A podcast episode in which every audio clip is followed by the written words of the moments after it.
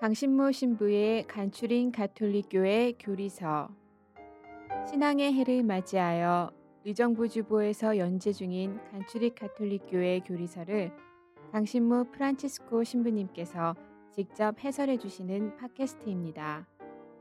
방대한 분량과 어려운 내용을 담고 있는 가톨릭교회 교리서를 간단하고 명료하게 설명해 주십니다.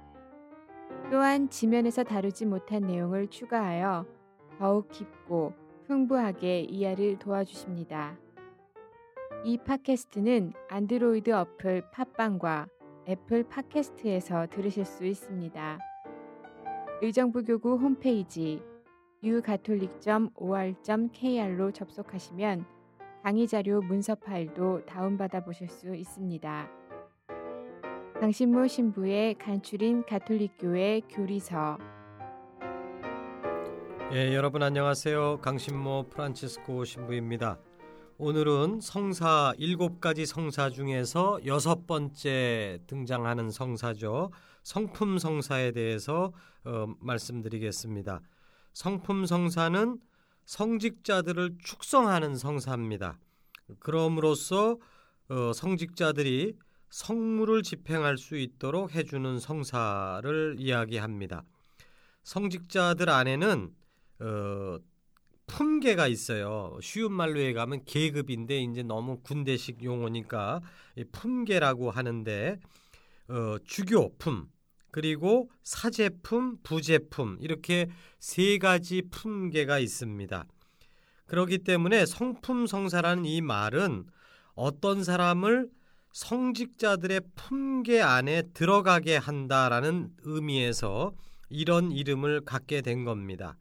어, 이 성품 성사는 이 이스라엘 역사에서부터 어, 출발을 했고 그리고 이제 예수님을 거쳐서 사도들을 거쳐서 오늘날 우리에게까지 이어지고 있는 것입니다. 먼저 구약 성경에 나타나는 사제직에 대해서 한번 보도록 하겠어요. 하느님께서는 이스라엘 백성을 선택하셨습니다. 수많은 민족들이 있는데 그 가운데서 선택을 하셨죠. 어, 그래서 이제 선민 사상이다. 우리는 선택된 민족이다. 뭐 으쓱으쓱 이럴 수 있는 건데 그리고 또 다른 사람들은 뭐 왜 하느님께서 이스라엘 백성만 그렇게 이뻐하시느냐 이렇게 이제 불만을 얘기할 수도 있는데 그러나 이 어, 어떤 백성을 선택하고 어떤 개인을 선택한다라고 하는 이 선택의 의미는 그 하느님께서 이스라엘 백성만 편애하기 때문에 이루어지는 것이 아닙니다. 물론 어떤 사람, 어떤 민족을 선택하셔요. 그런데 그들만 잘 먹고 잘 살게 해주기 위해서 선택을 하는 게 아니라 이 사람들을 통해서 모든 사람들을 구원하시려고 하는 그 당신의 뜻, 이거를 실현시키시려고 하는 것입니다. 하느님께서는 이스라엘 백성을 모든 인류를 위해 봉사하는 사제의 역할을 하도록 선택을 하셨다는 것이죠. 오늘날 우리 사회에서 엘리트라는 말이 있어요. 근데 사실은 조금 어, 그 말을 싫어합니다. 우리가 어, 괜히 잘난 척하는 사람인 것 같고 뭐 특권층인 것 같고 이제 이런 건데 그 이 엘리트라고 하는 말의 어원을 보면은 그 이것은 선택하다는 뜻이에요. 많은 사람들 안에서 뽑아낸 사람을 엘리트라고 하는 겁니다. 그런데 왜 뽑느냐? 일반 옛날 로마 시대건 뭐 이럴 경우에 옛날 우리 어 신앙인들이 아닌 일반 사회에서도 이 엘렉트 누군가를 뽑는다라고 했을 때는 봉사를 하도록 뽑는 것입니다.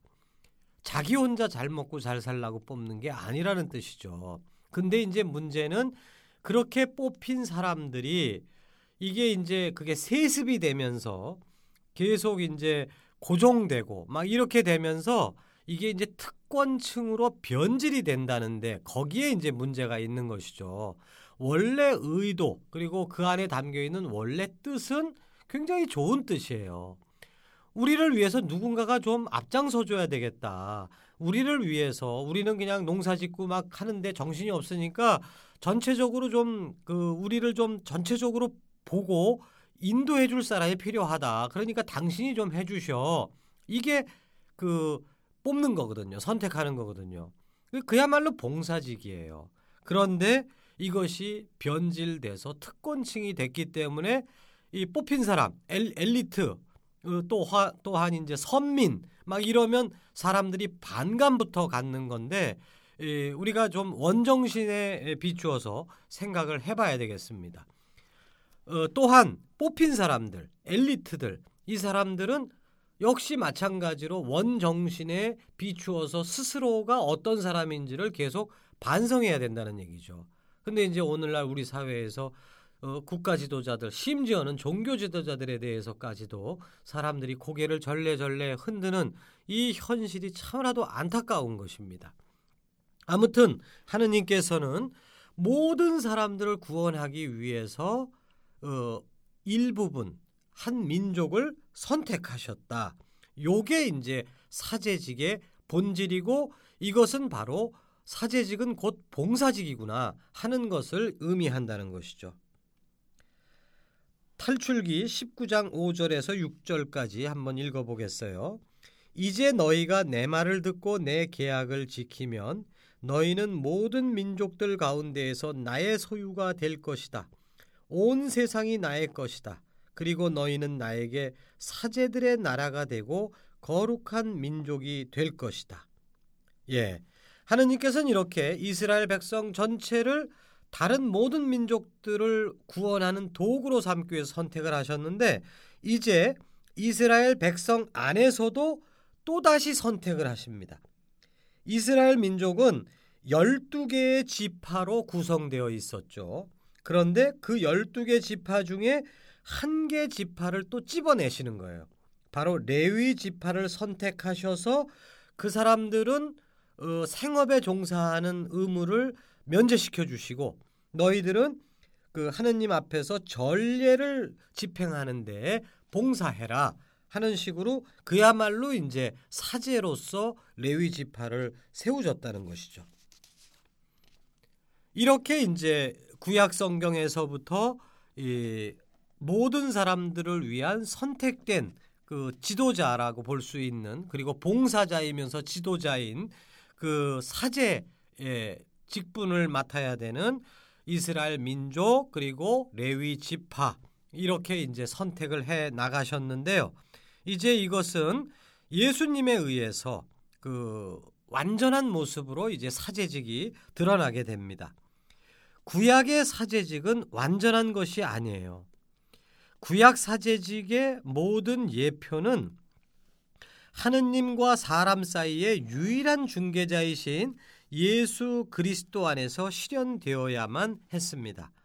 사제라고 하는 것은 하느님이 계시고 한쪽 편은 하느님이 계시고 다른 쪽 편에는 모든 사람들이 있는 거예요.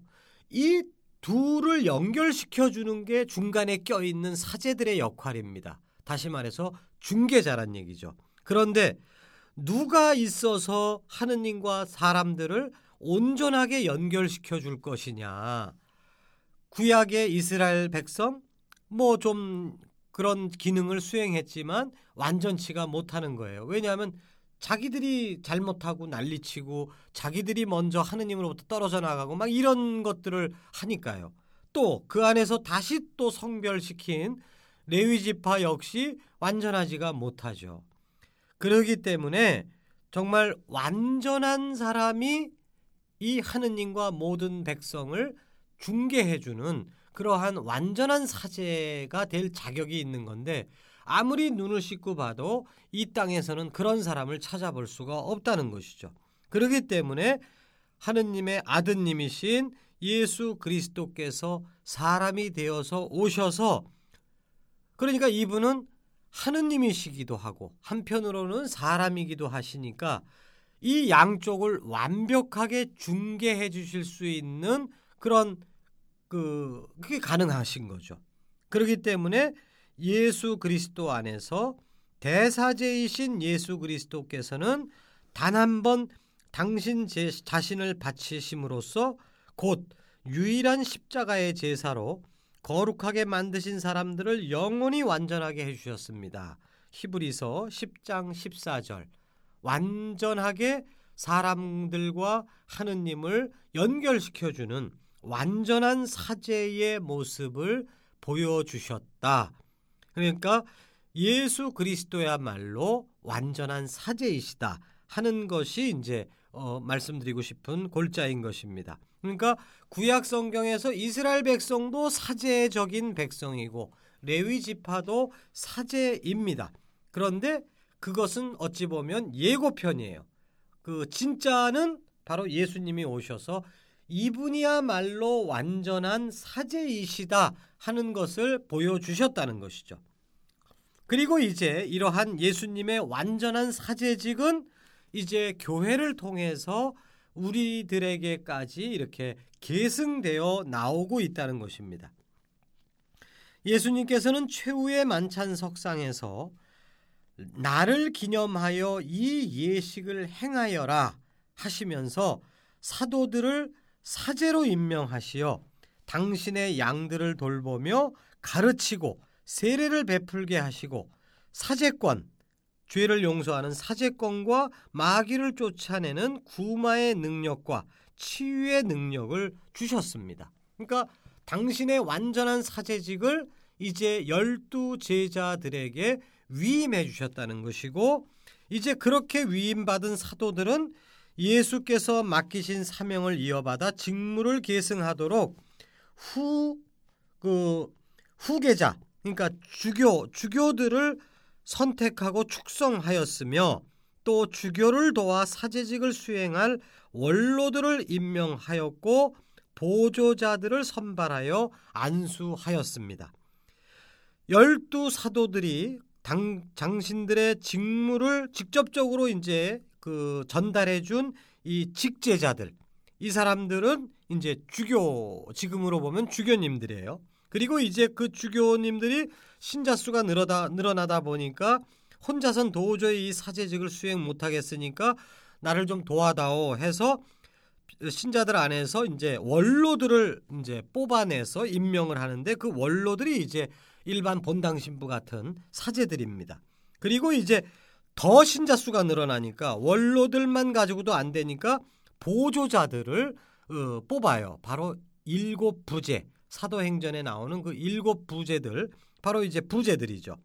이렇게 해서 오늘날 예수님의 완벽한 완전한 사제직은 주교들과 사제들과 그리고 부제들에게로 계승이 되어서 이 우리에게까지 이어지고 있다 하는 말씀을 드리고 싶습니다. 이제 그 이 그리스도의 사제직은 그런데 주교와 사제와 부제, 즉 성직자들에게만 계승된 것이 아니라 교회 공동체의 모든 신자들에게도 주어졌다라고 하는 것 이게 굉장히 중요한 얘기예요.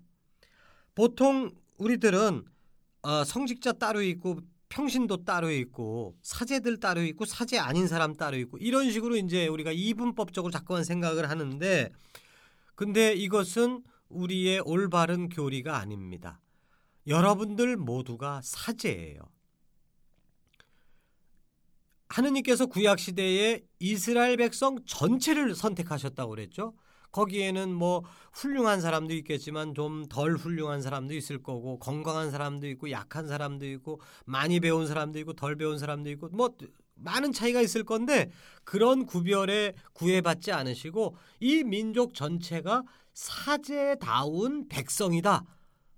사제들의 백성으로 딱 찍어 내신 것처럼 교회의 구성원들 전부 다 성직자, 수도자, 평신도 할 것 없이 모두 다가 1차적으로는 사, 사제들입니다. 그리스도 신자들은 자신의 가정과 직장과 지역에서 그리스도의 말씀을 전하고 거룩한 삶을 증거하고 봉사함으로써 이 세상의 구원을 위한 사제의 직분을 수행하는 것이에요. 이처럼 모든 신자들에게 맡겨진 사제직을 보편 사제직이라고 하는 것입니다. 자, 어린아이가 있어요. 그 어린아이와 하느님을 연결시켜 주는 사람이 사제일 텐데 그게 1차적으로 누구겠습니까? 본당 신부일까요? 아닙니다. 아버지, 어머니예요. 할아버지, 할머니고 본당 신부는 아주 작은 역할밖에 할 수가 없어요. 이 어, 어린이와 하느님을 연결시켜 주는 데 있어서 그러니까 부모님이 더 중요한 사제란 얘기죠. 단 어, 본당 공동체 전체를 관할할 때 아무 신자 나와갖고 내가 사제니까 내 말 들어 이렇게는 안 되죠. 그러나 내 집에서는 본당 신부보다 100배 나은 사제가 여러분이란 얘기예요. 또 직장에서 비신자들과 함께 섞여서 일을 하고 있는데 이 비신자들도 하느님이 사랑하시는 백성들입니다. 이 사람들과 하느님을 연결시켜 줄 사람이 누구겠어요? 본당 신부가 그 직장에 들어가지도 못합니다. 갈 수가 없어요. 이 비신자들과 하느님을 연결시켜 줄 사람은 그 직장에서 근무하는 신자 여러분이에요.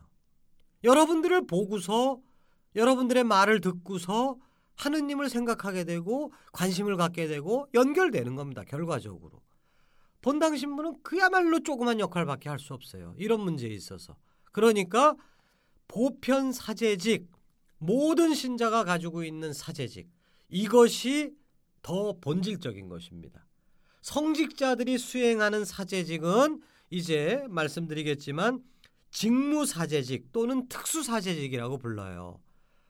이게 폼은 납니다. 그 뭐 신자들 신자들은 이거 입어보지도 못하는 뭐 특별하게 만든 제의를 입고 그냥 성작을 들었다 놨다 하고 뭐 어? 이 폼은 나는데 이 직무 사제직하고 모든 일반 신자들이 가지고 있는 사제직 두 개를 비교한다면 어느 게 더 중요하냐? 일반 사제직, 이 보편 사제직이 더 중요한 거예요.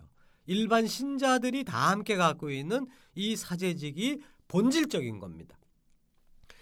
신자들이 이 보편 사제직을 잘 수행하기 위해서 신자들을 돕기 위해서 신자들 안에서 따로 특별히 다시 한번 선발을 해낸 게 특수사제직인 거예요. 2차적인 겁니다, 이것은. 신자들 모두가 구석구석에 박혀갖고 다 자기 할 일을 다 제대로 해가면서 사제직을 제대로만 수행할 수 있다면 성직자들을 통한 이 특수사제직은 사실 별로 필요가 없습니다. 근데 일반 신자들이 교육도 받아야 되고 격려도 받아야 되고 뭐 여러 가지가 있어야 되니까 어, 후방 보급 기지로서의 이 특수사제직, 직무사제직이 또 없어서는 안 되는 것이 되는 것이지요. 그러나 아주 근본적으로만 생각해 본다면 신자들이 가진 이 보편사제직이 더 본질적인 것이다. 그러니까 여러분 한 사람 한 사람들이 정말 소중한 것이다라고 하는 것을 어, 강조의 강조를 거듭하고 싶습니다. 그렇지만 교회 안에는 주교와 사제들의 직무사제직도 또한 필요하죠. 직무사제직은 그리스도께서 끊임없이 당신 교회를 건설하고 인도하기 위한 도구의 하나입니다. 그러므로 이 사제직은 특수한 성사인 성품 성사를 통해서 전달되는 것입니다. 가톨릭 교회 교리서 1547항을 한번 읽어보겠어요.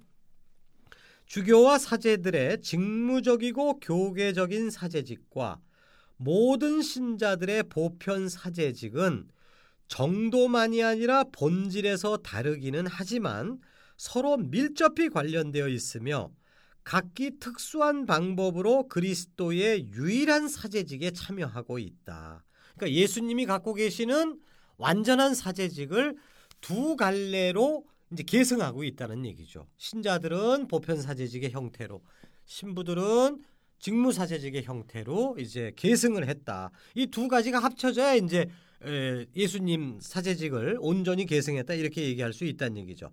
계속 읽겠습니다. 어떤 의미에서 그러한가? 신자들의 보편 사제직은 세례의 은총과 믿음, 바람, 사랑의 삶, 성령에 따른 삶을 살아가는 과정에서 실현되는 반면 직무 사제직은 신부들의 사제직은 보편 사제직을 위하여 봉사하고 모든 그리스도인의 세례 은총이 열매를 맺을 수 있도록 도와주는 것이다. 사제들의 이 직무 사제직은 홀로 있어서는 의미가 전혀 없는 거예요. 이거는 처음부터 누, 무언가를 돕기 위해서 생긴 사제직이란 얘기입니다.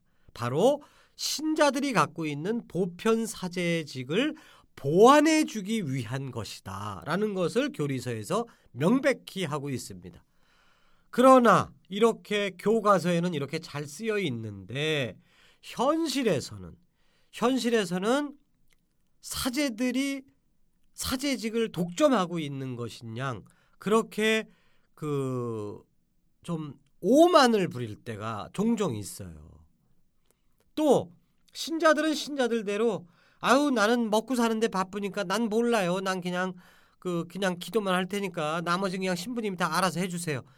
어 이런 식으로 이제 귀찮으니까 이제 자신이 받은 보편 사제직을 밀어버립니다. 성직자들한테 성직자들이야 뭐 밥 먹고 생각하는 거 그것만 하는 사람들이니까 전문가들한테 밀어버리고 자기들은 아무것도 안 해요.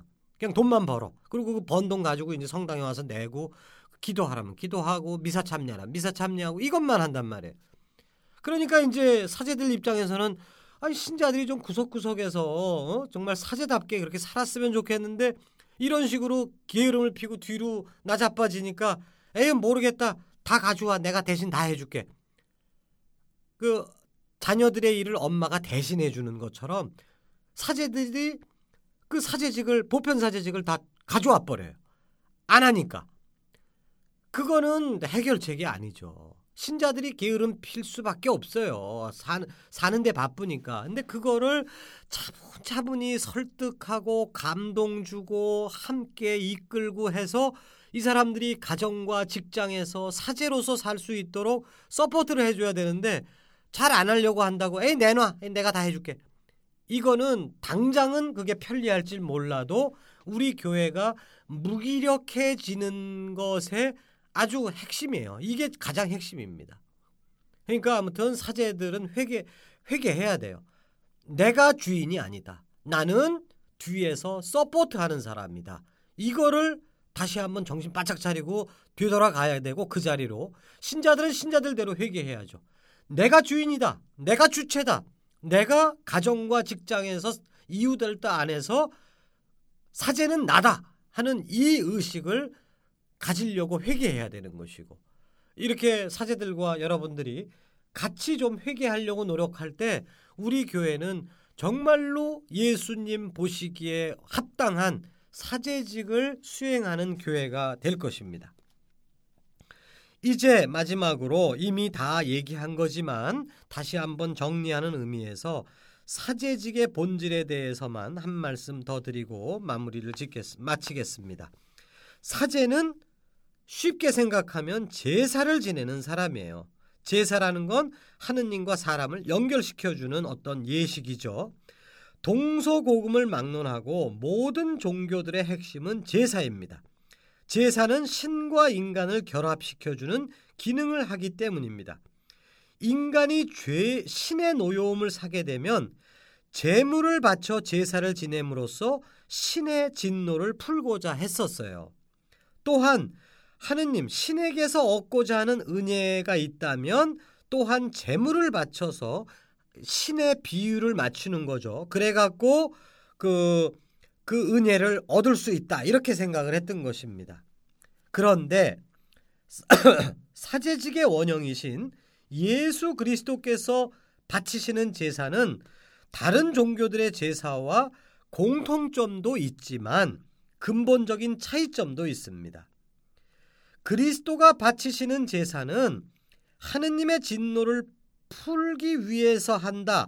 그리고 하느님의 은혜를 얻기 위해서 한다. 이 점에서는 다른 제사들과 마찬가지입니다. 목적 면에서는 같아요. 그러나 그 수단, 수단 면에서는 근본적인 차이가 있는데 그것은 다른 제사들은 소나 양을 잡아서 제물로 바치는데 예수 그리스도께서는 당신 자신을 제물로 삼아서 바친다는 거. 이게 근본적인 차이가 있습니다. 그러므로 그리스도의 제사는 철저한 자기 희생의 제사였고 이것이 그리스도교 사제직의 본질이라는 거예요. 다른 사제들은 나하고 상관없는 양을 잡아서 물론 조금 상관은 있을 수 있겠어요. 내가 돈을 내서 그 비싼 양을 사오고 소를 해갖고 그거를 이제 어찌 보면 소비하는 거니까 돈을 바치는 셈이죠. 그러니까 돈을 바치는 제사 정도는 다른 종교의 제사들에서도 바치지만 내 목숨을 바쳐서 제사를 지내겠다. 이거는 우리 예수 그리스도 안에서만 발견된다는 것입니다. 이것이 우리가 묵상해야 될 사제직의 본질이에요. 죄에 물들은 인간은 하느님과 이웃을 거부한 채 자기 자신만을 위해서 살아갑니다. 한마디로 말해서 하느님과 사람들이 분리되어 있어요. 그렇기 때문에 우리가 가는 방향은 하느님과 인간을 화해시키는 것입니다. 그러기 위해서는 하느님과 인간을 화해시키기 위해서는 그 중재자로서의 사명이 사제들에게 주어진다. 이미 말씀드린 내용이죠. 그런데 사제들은 무엇을 제물 삼아서 하느님과 그 등 돌린 인간들을 화해시킬 거냐?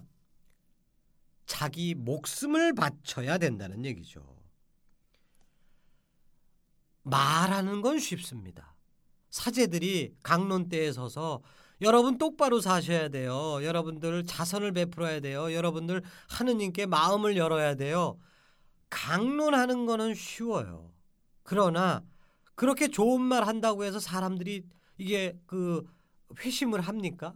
잘 안 해요. 좀 느끼는 사람도 머리로만 살짝 느낄 뿐이지 생활이 바뀌질 않습니다. 그런데 신자들 중에 난 정말 회심했어. 난 정말 바뀌었어. 라고 했을 때 어떤 계기로 그랬어요? 제가 물어보면 하나같이 감동을 받았을 때 내가 바뀌었다라고 얘기를 하는데 그러면 어떤 때 바뀌어 그 감동을 받았습니까? 뭐 강론에서 감동을 받아 바뀌었다.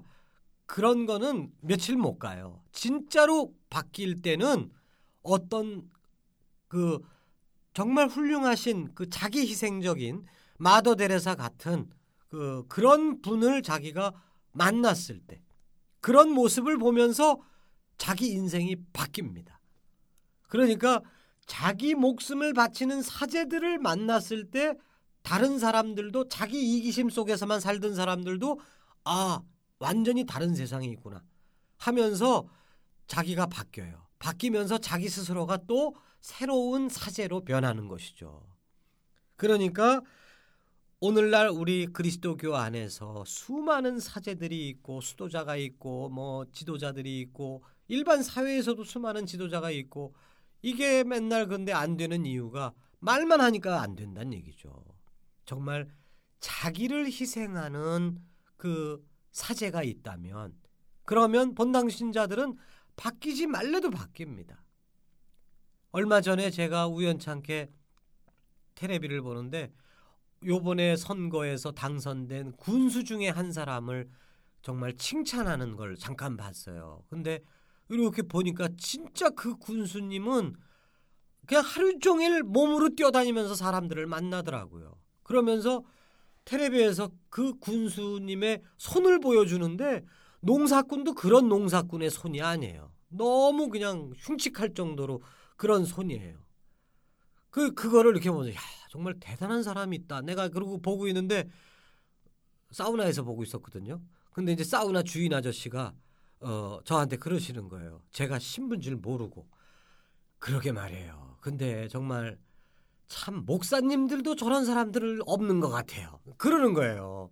그러니까 종교 지도자들조차도 저렇게 자기를 바쳐서 봉사하는 사람이 없다라고 사우나 주인이 찌찌찌 혀를 차고 있는데 어, 전 순간적으로 정말 얼마나 부끄러웠는지 쥐구멍에 들어가고 싶었습니다. 목사님들보다 더 하면 더 했다고 하는 우리 사제 카톨릭 사제들이야말로 정말 그 나를 바치는 사제직을 수행해야 되는데 그냥 말이나 몇 마디 하고 그 다음에 그 대기업 그 사장처럼 그 신자 공동 신자 공동체도 아니죠. 신자 조직을 이렇게 관리하려고나 하고 지시 명령이나 하려고 하고 이거 가지고는 답이 안 나와요. 이거 가지고는 사람들과 하느님이 연결될 수가 없습니다. 누군가 하나가 죽어야 돼요.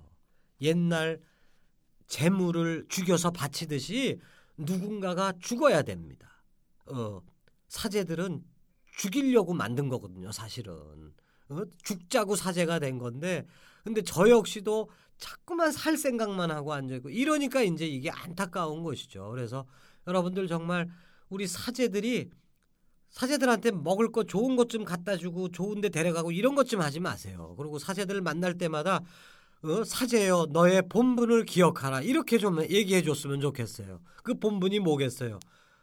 좀 죽으셨으면 좋겠는데요. 이게 이게 본분이죠. 그래서 저희 교구에서는 그 성유 축성 미사 때 신자들이 꼭 갖고 와서 신부님들 오늘 사제직에 탄생 축일이니까 축하해요 그러면서 꽃 가져오는 거를 금지시켰습니다. 그날은 꽃 가지고 오고 박수치고 히히거릴 날이 아니거든요. 그날 굉장히 심각한 날입니다. 예수님께서 이는 내 몸이다 받아 먹어라 이는 내 피다 받아 마셔라 그리고 너희들 사제로서 나의 본을 본받아라 라고 하면서 사제직을 세운 건데 그 얘기는 뭐냐 하면 나처럼 몸과 피를 신자들한테 줘라 그게 사제다. 그러면서 사제직을 세운 건데 그러니까 그날 미사를 하면서 사제들은 심각한 거죠. 죽어야 되는데. 죽는 거 좋을 사람이 어디 있겠어요. 희생하는 게 좋을 사람이 어디 있겠습니까? 그날 심각한 날입니다. 예수님 본받아서 이거 죽어야 되는 날이다. 이거 자꾸만 잊어버리는데 오늘 성유축성 미사 때 다시 한번 원 정신을 되살려서 나 오늘부터 어떻게 하면 죽을까를 연구하면서 사제직 수행을 해야 되겠다. 이렇게 맘먹는 심각한 날인데 꽃이나 들고 다니면서 히히거리는 너무 이게 사제직을 싸구려로 만들어 버리고 있는 것이 아닌가 그런 생각에서 저희 교구에서는 그걸 못하게 한 거예요. 그래서 근데 사제들이 이렇게 그렇게 그 이렇게 뭐라 그럴까 왜곡되는 데 있어서는 신자들 책임이 더 크다고 봅니다. 제가 봤을 때는 아 우리 신부님들 불쌍해서 어떻게 뭐 잘해드려야지 뭐 이게 어느 정도지 이게 자꾸만 이상하게 가는 거 이거 어? 신부들 불쌍히 여겨주시고 기도해 주는 건 정말 필요한 건데 이걸 타락시켜서는 절대로 안 된다.